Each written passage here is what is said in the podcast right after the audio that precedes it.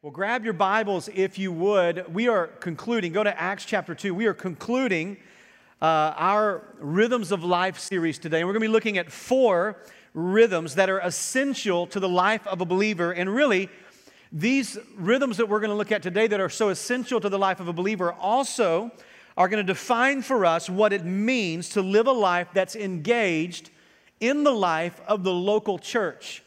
And so this is these four rhythms that we're going to look at today are really going to help us understand so not only individually do I need to have these rhythms as a part of my life, but these four rhythms really are the indicators or they define for us what it means to be truly connected to the local church. One of the issues that we have, I believe, as Christians in America is that we have lost in our culture of Christianity the significance of being a part of the covenant community of faith, of what it means to not just attend church, but to belong to a church.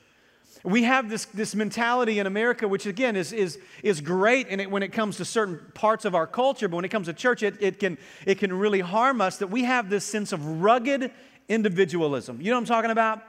Like if you just roll your, your sleeves up, you know, pull yourself up by your bootstraps, you can do it on your own. I don't need anyone. That mentality. And what happens is, is that rugged individualism creeps into our spiritual life, and we attempt to live the life that God created us to live in community. We try to live that life in isolation, and we fail miserably. And here's what I believe has hurt us is that we, we are inundated right now with the accessibility of Christian literature when we can go to Christian conferences, we can listen to podcasts and preaching, and some of the best preachers in America are available just at our fingertips. We're able to go to Bible studies all over the community. We're, we're able to have uh, you know, the, the, the gospel preached in our living rooms on demand. And because of this, what, we, we ha- what happens is that we end up substituting those things for the local church. And God's intention is never for that to be the case. So here's what I would just simply say is that, that, that it's not that those things are wrong. Those things can be very helpful to my spiritual journey, but those things cannot be a substitute for the local church and our participation in the local church. You see, here's what we need to understand the local church, according to the scriptures and by Jesus, is intended to be, now check this out, eyes right here for a moment the local church is intended to be the center of the Christian life, at the very core of the Christian life. This is what Jesus intended the local church to be not just something that we do as Christians, but the, the, the place and the people we belong to as Christians. That, that is the centerpiece of our life. And you see this all through the scriptures. God's intention has always been to gather a people, right? What does he tell Adam and Eve? Go be fruitful and multiply. Why? I want my image bearers. I want to gather a people. What does he do when he calls Moses? I want you to go, or calls Abraham rather. You're going to go and be a nation. You're going to, you're going to be a people, a covenant community. What does he tell Moses? Moses, go and deliver let my people because I want a community. What does Jesus do in the very beginning of his ministry? He calls disciples, he gathers a people. What does he do upon his ascension? He says, Okay, go now and make disciples of all nations. And you see the church of Jesus Christ form. Why? Because God is gathering a people. In fact, let me just say it like this the, the, the, local church is so central to the life of a believer. If you read the New Testament, and check this out. If you read the New Testament, you'll discover this. Not one Christian is given any instructions in the New Testament outside the local church. So just think about that. Uh, the book of Ephesians, was that written to individual Christians? No, it was written to the church at Ephesus, the book of Galatians. Think about the, the letters that Paul wrote to Timothy. They were written to Timothy in the context of what the church should look like. All the instructions that you find of what it looks like to live the Christian life are given not just through the local church, they're given to the local church. So you don't find really any Christian address in the New Testament apart from the gathering of the local church. In fact, the book of Hebrews is so um, direct in this that when you look at the book of Hebrews, Christians were being persecuted because of their connection to the covenant community. And so what they would do is, is that uh, so that they could be relieved of their persecution, they were disfellowshipping or disassociating themselves with the fellowship of believers. They were disconnecting themselves from the body. And, and the, the writer of Hebrews says this is that for you to forsake the assembling of yourself together, to forsake the body of Christ, is to forsake Christ himself. It is to, to abandon the church in the book of Hebrews, is to abandon Jesus. So the church, the local church, is center and central to the Christian experience. Now, some of you might be asking this question Are you saying that you have to be a part of a church to become a Christian? And the answer is no. I'm not saying that you have to become a part of the church to become a Christian. Uh, there are plenty of people that go to church every single week who are not Christian, right? Amen? No, no, no. You become a Christian through repenting of your sin and, and, and, and placing your faith in the death, burial, and resurrection of Jesus as your only hope for salvation. But when you become a Christian, to be Christian is to be immersed into a local church. So I don't go to church to become a Christian, but I do go to church because I am a Christian. I belong to a people. And this is what I want us to see this morning. So today we're going to look at four rhythms that every Christian should practice within the context of a local church. And the reason I bring this up on this very, the kickoff Sunday being the, the wrap up of our Rhythms of Life series is because I think uh, coronavirus has had two different effects for two different groups of people. I think for many people, the coronavirus has knocked us out of the rhythm of participation. And others, I'll be honest with you, others, we're going to see people all, all morning long who, because of coronavirus, have been reconnected to the body of Christ. They had a crisis and began to watch online, and, and many of them are going to watch online today who have not been in church in, in years. Some people are going to gather in the room today. Uh, maybe for the first time, or maybe just recently engaging in the local church because of coronavirus. But I believe that this has thrown us kind of into um, out of rhythm, I would say that. Last week I was playing basketball with a group of guys, and, uh, and this is when you know you're starting to get old. Uh, is when you know everybody's out there before you start playing talking about man i had to be careful what i ate for lunch because i just can't run and eat what i used to eat and go do this. Other guys like me are talking about how sore our knees are and our back are because we played three weeks ago and uh, we, we still haven't recovered. But here's when you know the game is getting old. We had a dude go down into afib last week. And uh, seriously, like, like he stops the game and he walks over and he sits down and no one panics. He's like, I'm just an AFib. And we're like, all right, game on, let's keep playing. And um, he's sitting over there and we're like, what, what's, what's going on? And, and he said, oh, I'm, I'm good. Just give me a few minutes and uh, i have to take a beta blocker in a minute. If not, I may call the ER. But we're all good. So we just kept playing. All was good. That's when you know it's an old man game right there. Dude's almost having a heart attack and everybody's like, that's just part of life now. He said, what is AFib? AFib is when one of the chambers of your heart gets out of rhythm with the other chamber of your heart. And it can be very damaging if you stay there. You can have a lot of health issues if you stay out of rhythm. And here's what I believe I believe coronavirus, for many of us, have thrown us into a spiritual AFib. We're just out of rhythm with this thing in our life that we. So today, I'm hoping that the sermon today is a beta blocker for you. That it'll, it'll, it'll knock you back into rhythm today. So, Acts chapter 2 is where we are. This is a passage of scripture that's very familiar to those of you at New Beginnings. I preach this text at least once a year because this really gives us the substance of our vision and who we are as a church. So, Acts chapter 2, verse 42, if you're there, say, I'm there. This is what it says. And they, this is the new church formed, 3,000 believers get saved on the day of Pentecost. And what did they do? They devoted themselves to the apostles' teaching and the fellowship and to the breaking of bread and to prayers, and all came upon every soul. And many wonders and signs were being done through the apostles, and all who believed were together and had all things in common.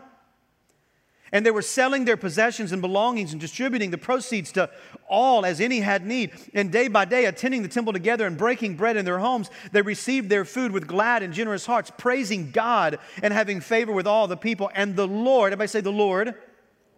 And the Lord added to their number day by day those who were being saved. Now, there's a word here that I want you to make sure that you highlight or underline in your text. It's simply this in verse 42. It says, And they devoted themselves they devoted themselves. This word uh, devoted here, um, it means to continue to do something with intense effort.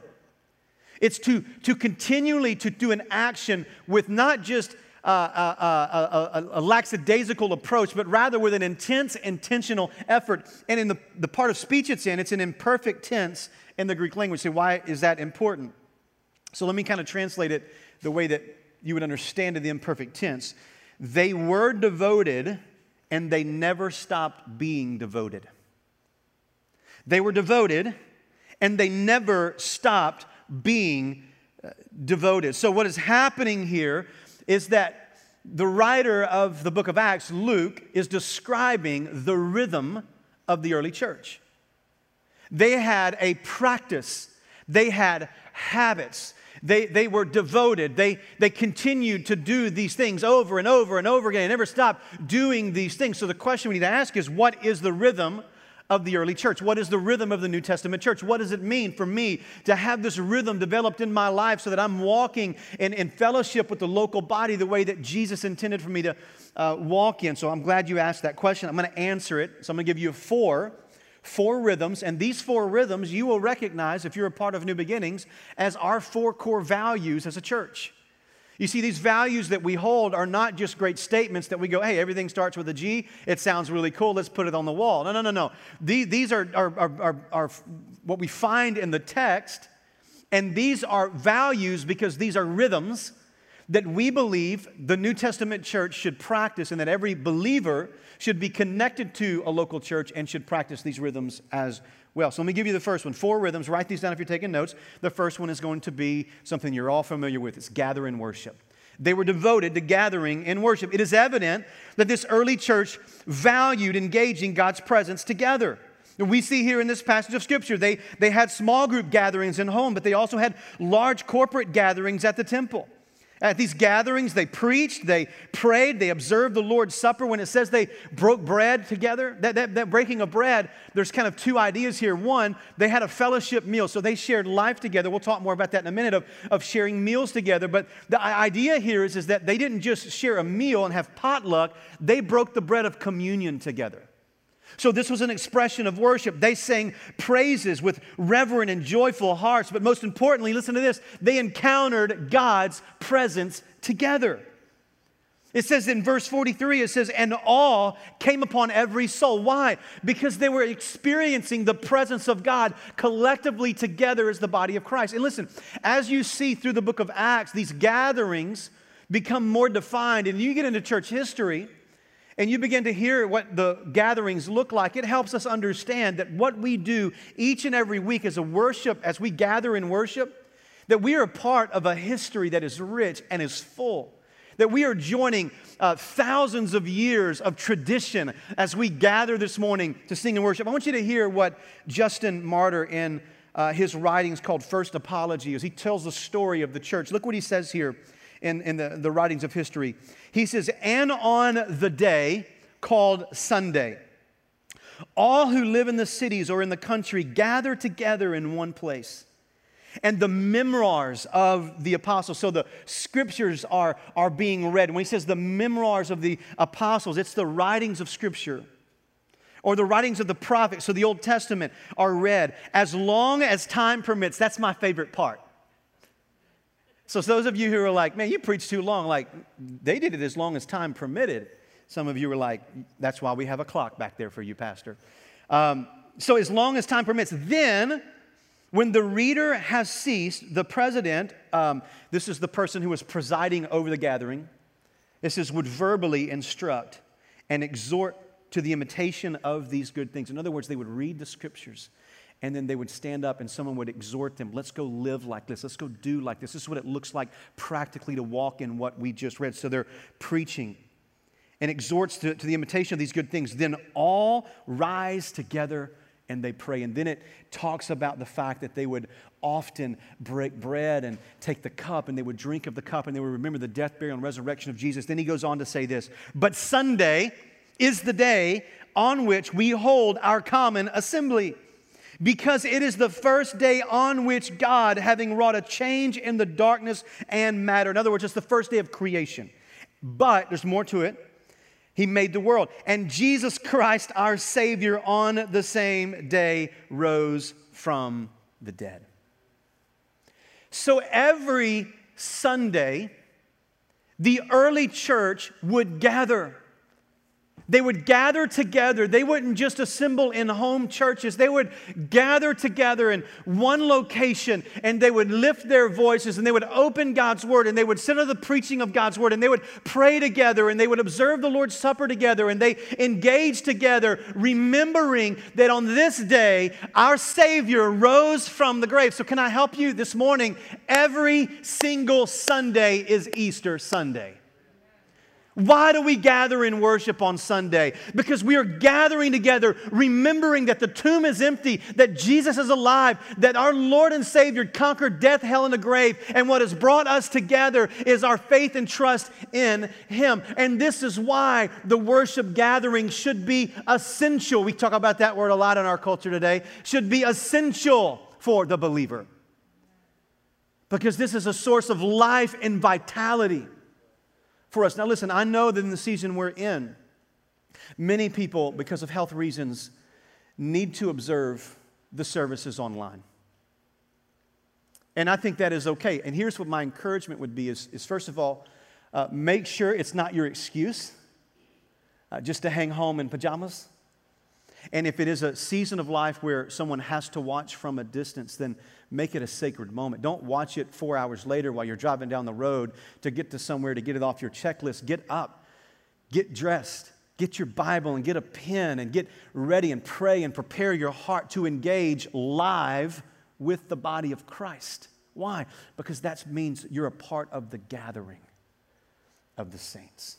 This is critical for us to gather together and celebrate the resurrection of Christ. Listen, church, listen, God moves in a unique way when we gather together.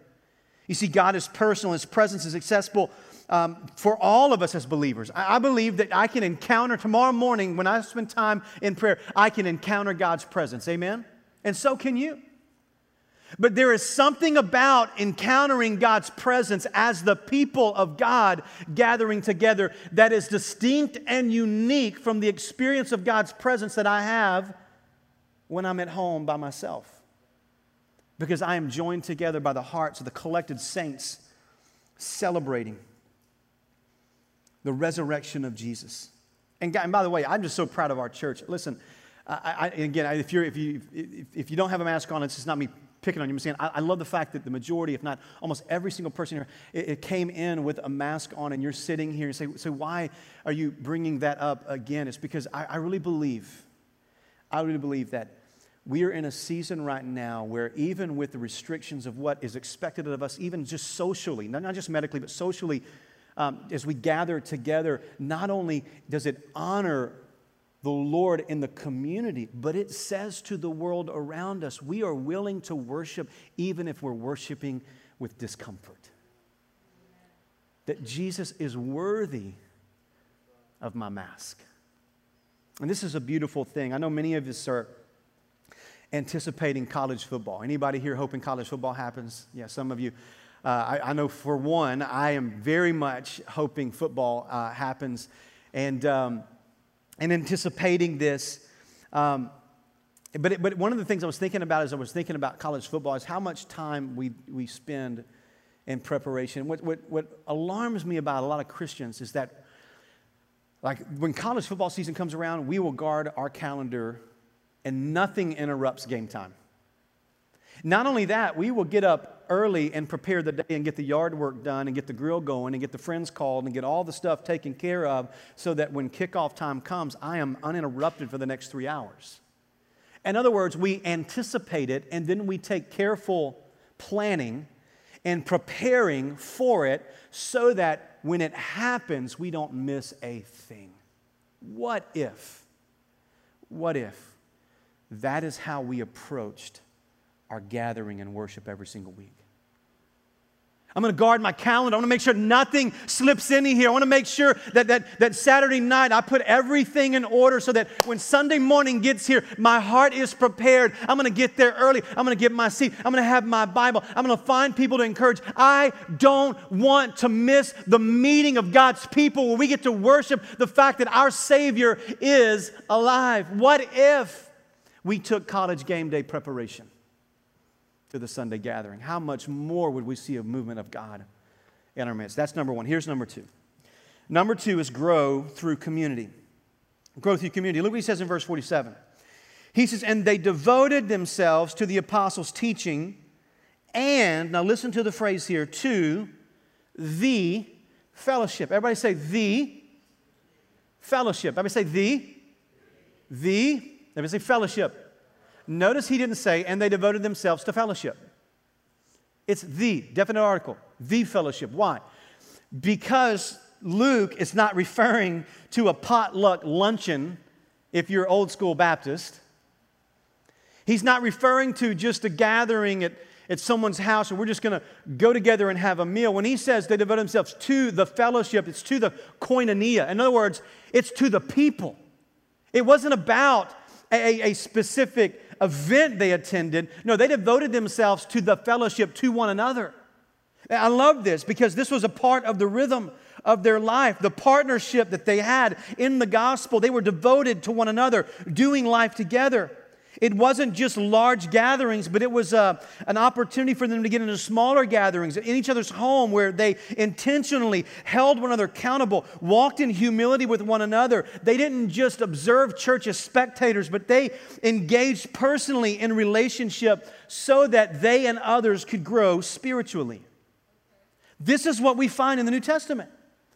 Is that the early church not only devoted to gathering in large groups, but they were devoted to what we would call life groups. Gathering in smaller segments where relationships can be established, where God's word can be digested, where encouragement, we can speak truth in each other's heart and, and grow together. And listen, I know that in our culture, again, of rugged individualism, there's this mentality is that it's just, I just need my Bible and Jesus and me, and I'm good. The problem is, is that Jesus did not design the Christian life to operate like that.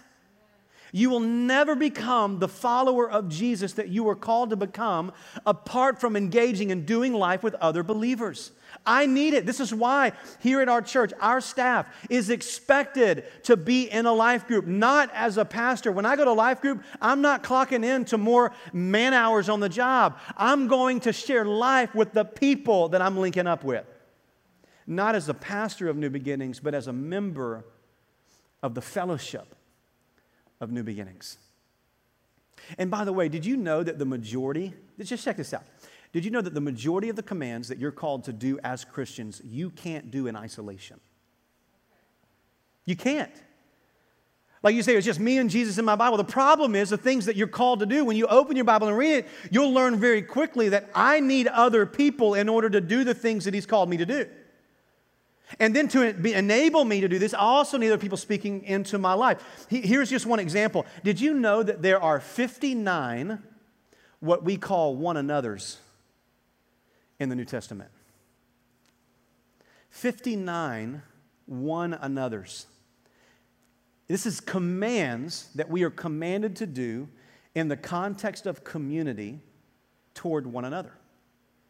So here's the question if you're living in rugged individualism where you just come into worship and you just leave and you just have, how can you, in the local context, which is where these commands are given, the one another's or the one another's in the local church, how can you obey these commands and walk in isolation? You can't do the one another's without what? One another. It's not easy. And, and they make it explicitly clear that it's not easy. Listen to what Paul writes in Ephesians. He says, Be patient, bearing with one another in love. I love this. He says this in uh, Colossians 3:13, bear with each other. So in both of these situations, let me interpret that for you. Put up with each other tolerate each other. And by the way, you need patience and you need love. Why? Because some people are going to make it really hard. And if you don't have patience and love, you're not going to be able to bear with one another. But it is an imperative that we bear with one another. So listen, you go, man, it's just easier. I, life group's tough because you get people in there, different personalities, and man, I just don't mesh with everybody. Yeah, that's why Paul says bear with one another. Because guess what? Somebody's bearing up for you.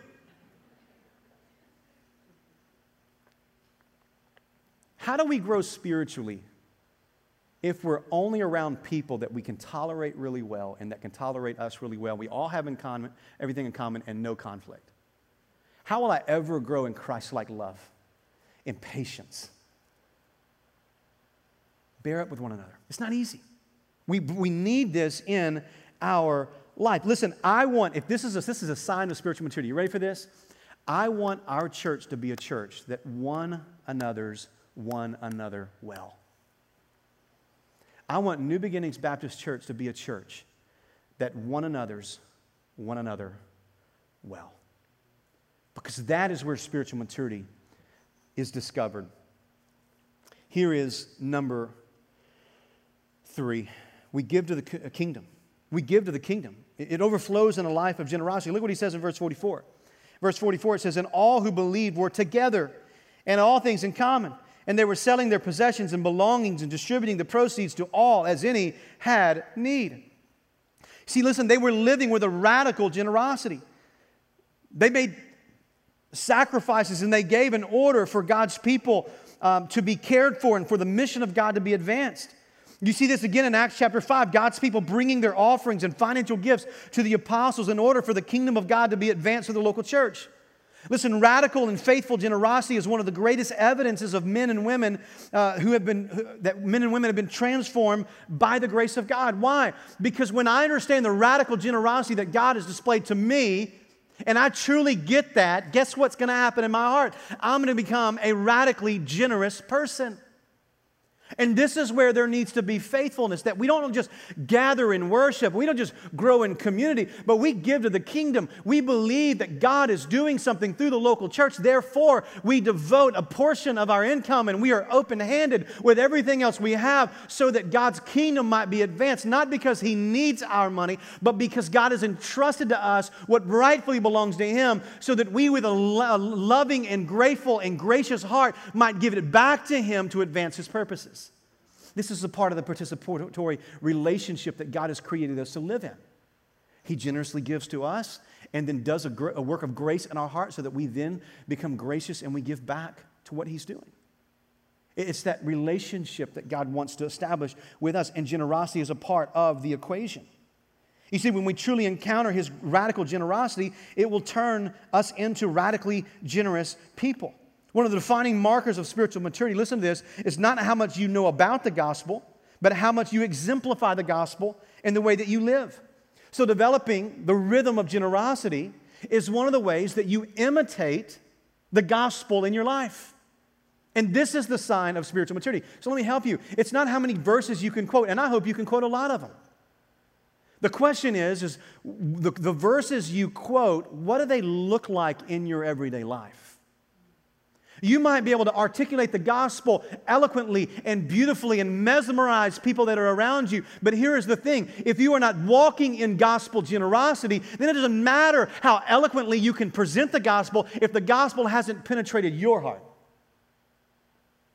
This is what needs to happen in all of us. And I'll just tell you, let me confess, all right? I struggled with this early in my Christian life, even as a pastor. I've confessed this to you for years of working on a church staff. My wife and I, when we first got married, we were so unfaithful in the area of generosity. And we used all the excuses. Like, I remember we were broke as a joke. I'm talking about we didn't have pets because the roaches that were in our apartment, we could just put saddles on them and ride them like horses. I mean, we, we didn't have anything. And here's what we thought because of that, we don't have to give anything. And the truth is, if you really looked at the financial position, there are a lot of people in the world um, who, who would look at what we had, what we thought was poverty, and would think that was wealth, right? So, wealth is a relative term. And what we discovered through the years is that as we increased in our ability to live and expand the enjoyment of life with pleasures and comforts around us, that while our wealth was increasing, our level of generosity stayed the same because the issue wasn't what I had, but rather what had me. That was the issue. And so, after six or seven years of disobedience, Lord broke us. We repented of that. We worked our budget. The first thing we started with was God, we want to set aside a portion of our income to advance your kingdom. We want to be faithful in this. And through the years, we have kept that and have increased that through the years. Not, not saying this to, to, to, to make you think well of me. I'm saying this to say we missed it for a long time, but then discovered the joy of generosity and recognized that, man, the more I get to know who I am in Christ and what Christ has done to redeem me, the more my heart is softened toward living generously with the world around me. And so, if you may be in that situation where you're like, man, we're not faithful in this area, okay, listen, you're in good company. Neither was I. But the Lord did something in my heart that changed that. And I would encourage you, say, where do I start? I would just start with sitting down and talking to your spouse, or maybe if you're a single person, sitting down and evaluating your income, re- refocusing your budget, and just dedicating a portion of the Lord. Say, where do I start? I would encourage you to maybe start with a tenth, because that's where you see the Bible start. And just set that aside and say, we're going to devote that to the Lord so that we can see his kingdom expand on earth. And listen, if you're just saying, man, here we go again, we're at church and the pastor's talking about money again, well, you've not been at this church much because I don't talk about it a lot. But I'm also not going to forfeit the opportunity for you to experience spiritual growth in your life because giving to the kingdom is a rhythm that is expected as a believer. And I don't want you to miss the opportunity to experience all the blessings that God has for you by living in the rhythms that He's created for you as a follower of Jesus. Are you with me? Say amen. Here's number four. Write this down. We go on mission. We go on mission. And, and by the way, the, the, the dollars that we invest, this enables us to go on mission. Amen? I mean, you realize that the, the past few months, coronavirus has been a busy, busy season. George Willis is back here. You guys need to put your hands together and thank Jesus for that guy. Wave at us, George, for a second. I'm telling you, that guy's getting it done. He and Krista are just killing it from our missions standpoint. Thousands of teachers have been served these past few months on several occasions. We have seen thousands of boxes of food being distributed by you. We have seen tens of thousands of dollars being donated either through, through food or, or purchases of food with our budget that you generously give to. We have seen uh, thousands of, of medical and first responders cared for during this season. All of this because of the faithful generosity of you. We've been able to give backpacks away and cut hair. I know y'all celebrated that a couple of weeks ago. We are able to see our missions giving continue to be faithful, investing in ministries like the Roots Network. All of this is because of your generosity to the mission of God. And this is why we don't just give to the kingdom, we go on mission. We go on mission. Look what it says in verse 47. It says, "I'm praising God and having favor with all the people, and the Lord added to their number day by day those who are being saved. God was using this church to change the world. Think about this a handful of believers, 120 in an upper room who are filled with the Spirit, who believe that Jesus is alive, leaves the upper room, proclaims the message of the gospel. Now you got 3,000 people who are now filled with the Holy Spirit, gathering together in worship, growing together in community, giving their resources to the kingdom. And now they're going on mission, and that group of people turned the world upside down. These believers lived on mission every single day. If you just read the book of Acts, you'll understand that the early church did not see vocational pastors as the ministers of the gospel, but rather every blood bought believer was a minister of the gospel. And they shared their faith. They shared it in the public settings. They cared for the needs of the community. They shared Jesus with their neighbors. They loved those who persecuted them. They loved and served one another as an example of the power of the gospel in their lives. When they were persecuted, they did not say, God, remove the persecution. Here's what they prayed God, help me be faithful in the persecution to continue to proclaim your name. This was a church that lived on mission. And listen, I do not want us to be a church. You saw this if you were here last week on the video of the earliest days of me being here at New Beginnings. It, is, it would be the saddest thing for me is for you to sit here for decades and only occupy a seat and only sit in a classroom and only give some of your resources to the kingdom, but never actually walk on mission yourself. I want to see God do a movement so great that you in this room, you experience personally the thrill of what it looks like to sit eye to eye with someone as you explain the faith and you're tripping over words and you don't know how to say and you think you're messing it up. And all of a sudden, the Holy Spirit falls at that coffee table as you're having that conversation and new life begins in the other person, all simply because you were obedient to share and you watch someone move from death to life. Some of you have seen it, some of you have never seen it. My prayer is that some of you will get off of, of, American soil and get onto the soil of another country where you can engage with people who have very little access to the gospel so that through your preaching and teaching and serving and drilling water wells and caring for the medical needs of the community, that you might have an open door to see God use you in ways you never imagined. That is the heartbeat. And this is a rhythm not for the varsity Christians, this is a rhythm for every Christian. And by the way, you, you need to start where you are. For some of you, listen, it may not be foreign soil. It may not be, you may not be in a place where you can get on an airplane, grow, grow, but you can, you can pray for those who are. You can supply the needs for those who are. You can help equip those who are. So let me just say it like this listen, listen, if you have life in you, Look at me. If you have life in you, you have a calling on you. If you have life in you, you have a calling on you. And that calling is to go on mission. It is to make disciples of Jesus Christ. And this is what you see throughout the New Testament that they understood that the church was not meant to be a cruise ship, but rather an aircraft carrier. I've talked about this before. The church is never meant to be a cruise ship. What is a cruise ship meant for? Luxury, right?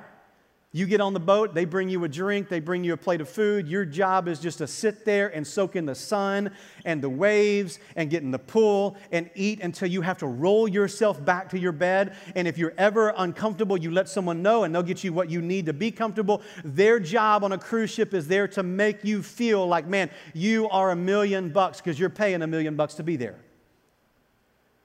Listen, the church is not a cruise ship. So many of us, we see the church as a place where you need to roll the red carpet out. You need to make sure that I'm cared for. Uh, 14 people need to speak to me when I walk in the door. I need to make sure that everything in the environment is perfect for me and my family. And the moment it's not, you go shopping for another place to attend. That's a cruise ship mentality. Listen, we are aircraft carriers. Some of y'all thought I was going to say a battleship. No, no, no. The church, the church gathering, the Sunday gathering isn't the battleship, it's the aircraft carrier. What's the aircraft carrier for?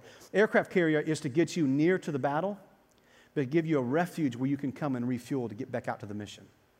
The Sunday gathering is meant to be an aircraft carrier, to be a place where you, after being battle whipped and torn through the week, you can come in here and be refueled and encouraged and loved on and then sent back out into the battlefield. This is what the early church saw. Listen to this. Listen to what Aristides in AD 125 he wrote to Emperor Hadrian. Um, Hadrian hated Christianity, despised it. But he wanted a reason for the spread. Why is it that this thing has taken over the Roman Empire? And Aristides wrote this. Listen what he says. He says, If one or other of them have bondmen or bondwomen or children, through love towards them, they persuade them to become Christians. In other words, if they have someone who's of lower class working for them, they in love share the gospel with them. It says, through love towards them, they persuade them to become Christians. And when they have done so, they are called brethren without distinction. In other words, it's not upper class and lower class. We are one in Christ. He says, they do not worship strange gods. They go their way in all modesty and cheerfulness. Falsehood is not found among them, and they love one another. And from uh, widows, they do not turn away their esteem, and they deliver the orphan from him who treats him harshly. And he who has gives to him who is not without boasting. And when they see a stranger, they take him into their homes and they rejoice over him as a very brother. And they do not call them brethren uh, after the flesh only, but brethren after the Spirit and God. And whenever one uh, of their poor passes from this world, each one of them, according to his ability, gives to the need of him and carefully sees to his burial.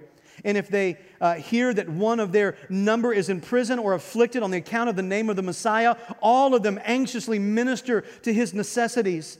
And if it is possible to redeem him, they set him free. And if there is among them any that is poor or needy, and if they have no spare food, they fast two or three days in order to supply to the needy their lack of food. This is a non believer observing the church going, You want to know why Christianity is on the move, it's because they love each other and they love the world and they're generous and they live on mission and they share the gospel and there's a unity that they have and there's this passion that they have for the world and no one is out of the scope of being cared for by them. And because of this, the book of Acts says in verse 47 and the Lord added to their number day by day those who are being saved. Church family, listen, this is the goal. We want to see God do a transforming life in the work of men and women, bringing them from being dead in their sin to being alive in Jesus. This is what we've been called to to roll up our sleeves and to get in the fight for the souls of men and women who, without Jesus, are perishing. Listen, the church is not a mall that you shop at to get your needs met, it's a family that you're a part of for the purpose of advancing the mission of God. Well, let me just summarize everything I've said about going on mission like this. It's in the words of a pastor, Aaron Loy. Here's what he says He says, The church doesn't exist to meet your needs. You are a part of the church that exists to meet the needs of the world. Put away your shopping cart and pick up your shovel. How good is that? Church family, four rhythms gather in worship, grow through community Engage in a life group. Give to the kingdom. Let the gospel create a rhythm of your life of being generous with the world around you. And then go on mission. Get in the game. That is my prayer for you. That is my prayer for our church. Let's pray. Father, I love you and I thank you, Lord, for your word. I thank you for the truth that allows us to know that you are a God who has a plan for our life, and that plan is the local church. That by Jesus we are brought together into a greater work and we are better together. And we are to love your bride, the bride that you died for. We are to care for her. We are to engage with her. And Lord, we know that the bride is not perfect because we are not perfect. But God, we know that the bride is being perfected and that the bride is being prepared for a glory that is waiting us. And until then, this bride is called to be on the mission field, loving one another, growing together, investing our resources into your kingdom, and, and mobilizing ourselves into action so that we might see your kingdom expand on earth. God, help New Beginnings become that church. Help every single person in this room develop those rhythms. We ask all of this in Jesus' name. And God's people said, Amen.